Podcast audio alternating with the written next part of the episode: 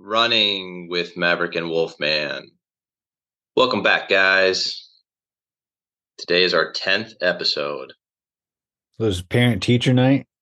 Yeah. So I get there and I run into my buddy and he says, Are you that guy with that podcast? I was like, Yeah, I'm that guy with the podcast.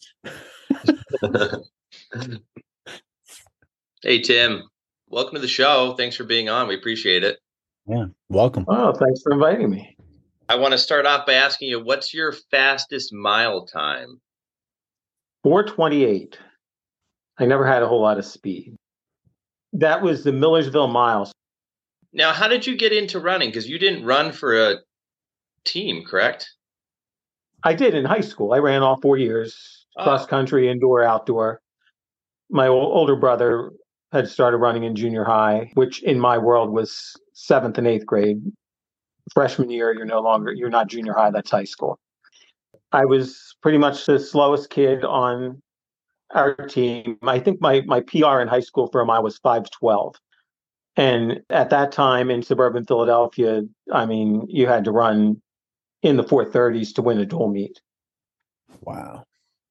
my junior year we won states Wow. our two mile relay had the second fastest time in the country that year that was 1977 so A couple years ago. another time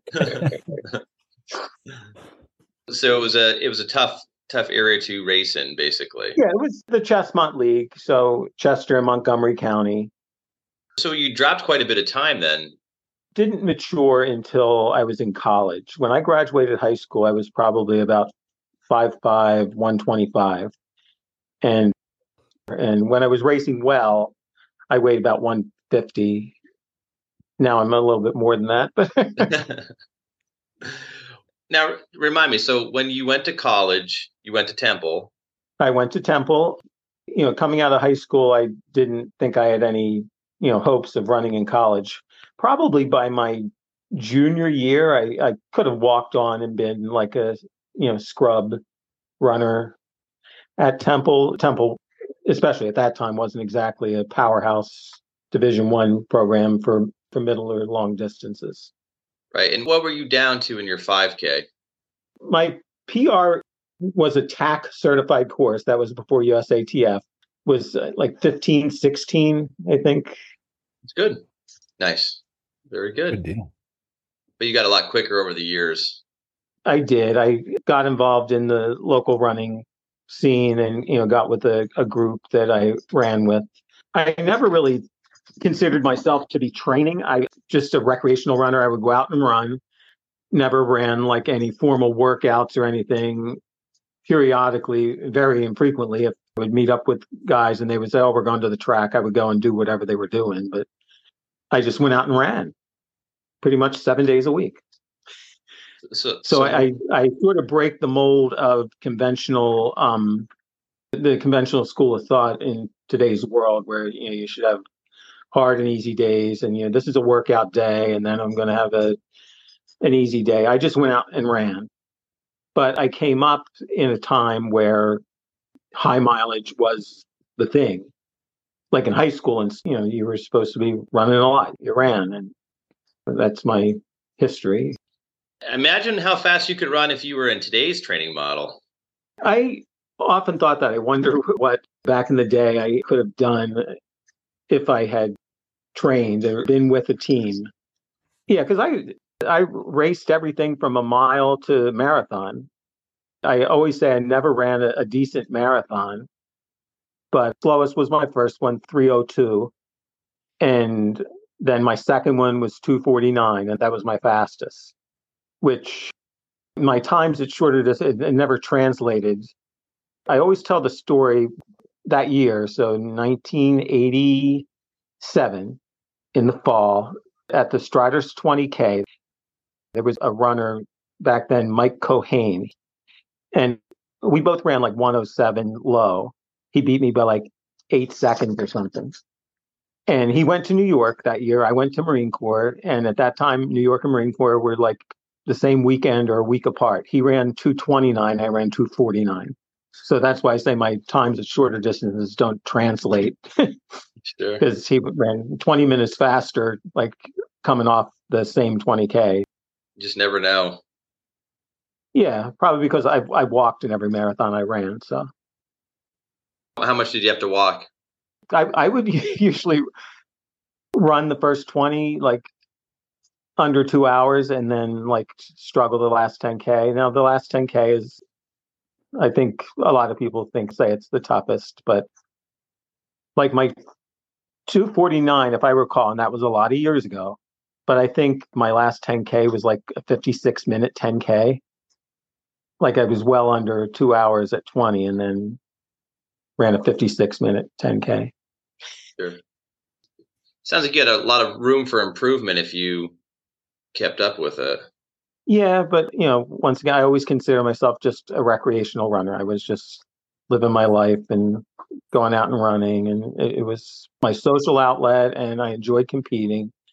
In those years, you could race every weekend. I, you would run two races some weekends.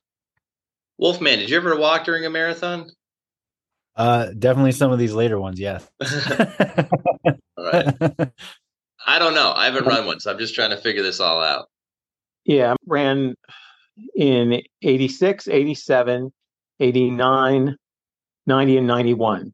My, when I was 31, that was my last marathon in 91. They were all the Marine Corps. My last one was New York. Oh, okay. So I, I ran like 302, 249, 252, 257, 255, or something like that. Awesome. Good times. Especially, like I said, since you're recreational, not really. Well, I never felt like I was really prepared for a marathon. Like I would just do my normal thing and like add a long run. So it was uh, like I didn't really increase mileage a whole lot except adding a long run on a weekend or whatever. What would you say was your best race you ever ran in? Like a specific race or, or distance? What, what you... uh, either. There was a, a race they called the Legal Runaround. They only had it a couple years. The Bar Association ran it. And I always swore it was short, but they claimed they wheel measured it like multiple times and that it was a true five miles. I ran 2506.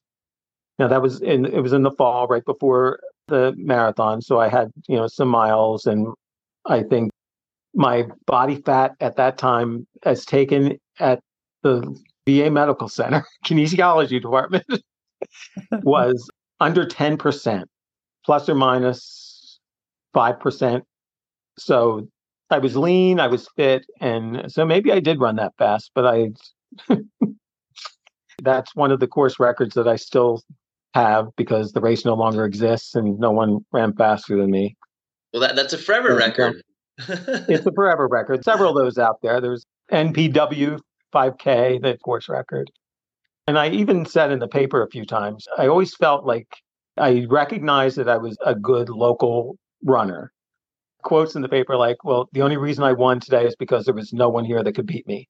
Because I there were like thousands and thousands of people out there that could run faster than me, but they weren't there. That's why I won. yeah. That's funny. What would you say was your worst race of all time? Worst race. Um I don't there's only one race that I ever dropped out of, and that was the Keystone State Games. But I, I had been sick the week before and tried to run and then so I dropped out. So that was a bad race. And my first marathon was probably the most painful one of my buddies was actually running backwards, like encouraging me to, you know, come on, Tim, you can.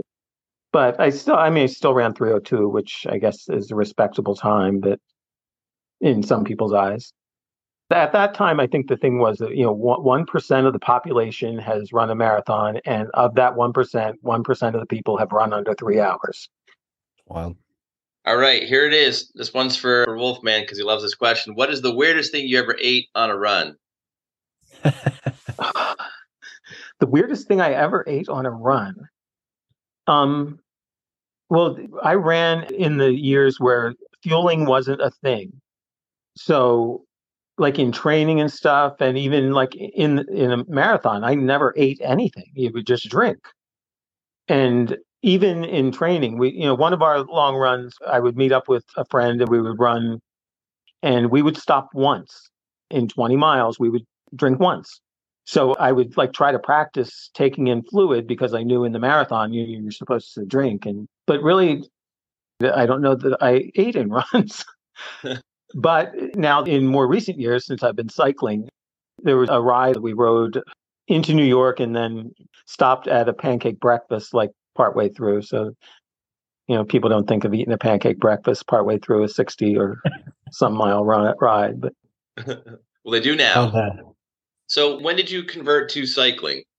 Well, I raced from like 86 until 99 and then didn't run again and then I made a little comeback back in like 2006, 2007 and was actually second in the Striders Triple Crown at that. You know, I was like 46, 47 years old, but wasn't happy with how I was running, so just like stopped again. So probably about then, like 2007 ish, I think I started riding because I thought, well, my wife had gotten into cycling because she couldn't run anymore. She was headed to her first of two hip replacements. So she was riding, and I thought, well, I'll start to ride too. So I've been doing that since then. And when the pandemic hit, I I rode every day in 2020, 2021 until June of 2022. I had to take a day off because we were flying to Scotland. This year, I'm really slack, and I probably have taken 10 days off. But I try to ride every day at least 30 miles. Wow, that's great. That's wild. Did you ever do a run streak? My, my 63 year old knees are starting to bug me, but Have you ever done a running streak? Not streaking. no, running streak. Not really. Back in the day, I would, for the most part, run every day, but I didn't like keep track of. I would go out like run Marine Corps and then get up the next morning and go run the towpath, you know, in in DC. That wasn't a thing. Taking days off to recuperate. At least in my book now I think they recommend what five to seven days off after a marathon. Uh, something like that. But I, have done the same thing. I used to take time off afterwards, and more recently, I'll run the day easy, like two days later. Yeah. yeah, just an easy run. Just to you know keep moving, and I always, even though I had some success locally running, I always, I never was confident. Like I would always feel like you know there was someone coming. There was I I remember the, there was a race down in Beaver Meadows that I won a, a couple times. The one year I won by like over a minute, and I like was running scared the whole race, thinking someone was coming up on me, and like even training, thinking, oh, you know, people people see me, they think I'm oh, I, I'm probably look like I'm slow, and like I don't know why I've I always had that like thought, negative thinking in my head, but hmm. I know what you mean though. I think it's sometimes I think it's natural to think that I'll run at odd times just because I'm like, ah, oh, there's going to be too many people in this area and yeah. they don't need to see like when, if I if I try to make a little comeback, I'll like run after dark so no one yeah, sees me. Exactly. and now it, I did actually. I signed up for this Couch to 5K. It was only three days a week. Those were the only days I was running, and I was still riding every day and not having run in over 10 years and I only know one way to run. So I would go out and run hard until I couldn't run it and then walk, run, walk, run, walk.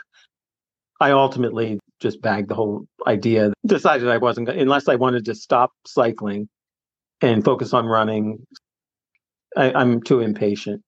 But even with walk running at my age, I was able to get to eight something per mile average walking and running. So when I was running, I was moving along, but I can't sustain that. And I said, if I can't run under 19 and hopefully under 18, I don't, you know, I'm not going to, it's not a race because I have sick thinking. I always say I don't want to compete with the other 63 year olds. I, I want to compete. When I was running those couple years at like 46, 47, I ran 1621 and I figured, well, my PR was 14 something. So now, this many years later, I should, you know, add another couple minutes on that. I should be able to run at least 18 mids or But I don't know. That's not realistic, probably, but that's the way I think. You mentioned your knees hurting. How were your knees in your 40s when you were running? Okay, I I had some hamstring issues because in all my years of running, I never stretched. I mean, in in high school, you know, you do the goofy stuff with the team, like the bobbing hamstring stretches and stuff. But I have never been good at stretching. One year after the 20K, there was a chiropractor there doing like massages or whatever. So I got on the table and he was like he, talking to me and said, you know, asked me what I ran. And I, I told him, he said, there's no way you could run that fast. You're too tight. I said, well, I do. And thank you. So I've always had hamstring issues. So when I made that tried to make that little comeback, I started to get like pain from my hamstring and my knees don't don't bother me on the bike, so that's the most important thing. But I just have like patellar tendon pain going down steps. That's it. So it's interesting because there's kind of controversy over stretching versus not stretching, and when, when to stretch, and you know, dynamic. Yeah, right. So I'm. I think it's based on the individual, but I usually advocate at least some stretching before and after. Wolfman, I know doesn't doesn't care for it too much, but no, I, if something's a little sore, I might stretch it out. But I I think the dynamic stuff and just the strengthening takes care of it. Supposedly the the tightness that you're getting is actually good for you to run faster. Supposedly, right? It's all about knee lift what did they tell us in school? There's a there's an optimal length. If it's too loose, is just as bad as being too tight.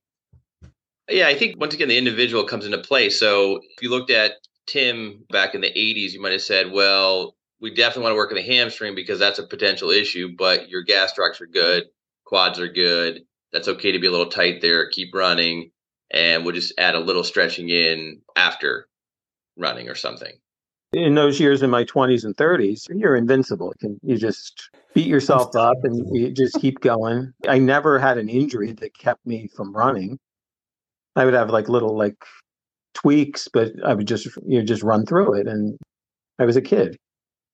Speaking of that, I remember I never had any major injuries in cross country track, but I do remember one time I was running around the track doing a workout and I lost two spikes on the inside of my right spike.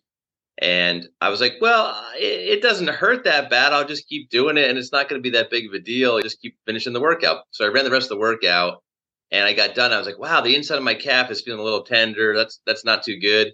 The next day I got up, I could barely walk on it. It was so inflamed and irritated. And remember, I go to the athletic trainer. I'd never been to the trainer in my life. And then I go, listen, I lost two spikes.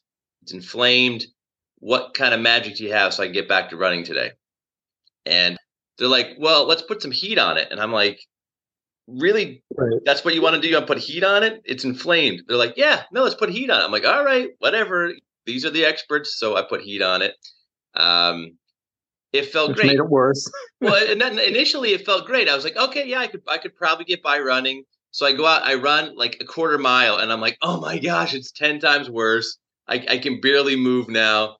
And uh, I go back to him and I said, listen, I tried it. I can't run. What else you got? They're like, oh, that's pretty much it. If you can't figure it out, that, that's all we got. so I took the day off and literally just one day off with being the age that I was, I was good to go the next day. It's crazy that is. Nowadays, I'd be out for like a week. yeah, it takes longer. The, the older you get, the longer it takes to bounce back from things. I'm just figuring that out now. So you asking me the strangest thing that I ever ate on a run. I want to tell you the story. The strangest thing that has happened to me on the bike okay. is that last September 18th, I was found unconscious in the middle of the road. And I don't know what happened to me. yeah, I have no memory of it. But the only thing I can figure is that a deer must have come out and hit me because I was, you know, I went to the left to the middle of the road. I, uh, I had very little road rash, fractured clavicle, and was knocked unconscious but I have retrograde amnesia. Like I have no memory of anything happening ex- until I woke up. And so there's my strange cycling story from just a, over a year ago, which was the 18th of September last year. Huh. But bouncing back, I was back on the trainer the day after I came home from the hospital. So because I'm out of my mind and I had to, I had to be on the bike with my arm in a sling on the trainer, pedaling the bike 30 miles. Oh, it could have been a grouse. That's pretty wild. Nobody saw what happened or anything. No one saw. Just a woman and her son came upon me and you know called nine one one. But the bike wow. wasn't damaged. It was like I was driven into the ground. So the only thing I can figure is a deer must have come out. I know other people who have been hit by deer on their bikes, gone down. Yeah, that's pretty wild. Wow. So, did you guys have an opinion of Strava? I, I love it and hate it. Yeah, agreed. Wait, what'd you say? I said I love it and hate it. Why? My, meeting with everybody? Well, my wife has this quote written on a piece of paper laying on our kitchen table in the past few weeks. It says, "Comparison is the thief of joy." and that's pretty much Strava, because yeah. you see what other people are doing, every day I see stuff. Oh, this guy, he went, he rode 50 today. I mean, like, why? What, what, what does it matter? I'm not, I'm not racing. I'm not, I'm just riding supposedly for pleasure, but yeah, comparison takes the joy out of it. The temptations you know, too, because they make those leaderboards and the segment leaders and things like that. So yeah, right, right. it's tempting to try to, you see some of those names above you and you're like, that shouldn't be there. I should be faster than that. And then I agree. I I like it and I hate it at the same time. And and that, that's how the cycling streak actually started. In 2019, I had ridden like you know 362 days or something or 360 days. And one of my friends said, "Oh, that's great, Tim. Next year you should try to ride every day." And that put that in my head. And so not all of it's outside in the winter. I'm on a smart trainer, but and then outside if it's nice on weekends or something. During during the week, it gets dark pretty early because even though I'm retired, I have worked part time, and now I watch our grandson every day. So, congratulations on the grandchild, by the way. Oh, thank you. I'm trying to convince my brother to get Strava because we want to compare, hold each other accountable that we're training, but he has it's not. The thief of joy. It. Didn't you listen to what he just said?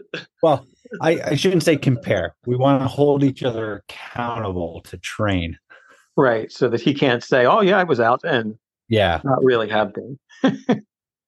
um, you know, I've never used Strava, but it's funny because my wife's uncle told me that some kind of record that he had for years just got broken. So there's definitely a lot of that competitiveness yeah. and comparison for sure. Use it to rob myself of joy by comparing with other people. Guys, we're running out of time, so I just want to say thank you, Tim, for joining us. We really appreciate it and keep cycling. Yeah, thank you. I will. You guys keep running. Maverick and Wolfman running out. Guys, remember to like and share on Facebook, follow on Instagram, support the show by clicking that little link that says support. Thank you for all those that have supported the show. This podcast is for informational purposes only and should not be considered medical healthcare advice. We are not responsible for any losses, damages, or liabilities that may arise from the use of this podcast. This podcast is not intended to replace professional medical advice. The views expressed in this podcast may not be those of the hosts or the management.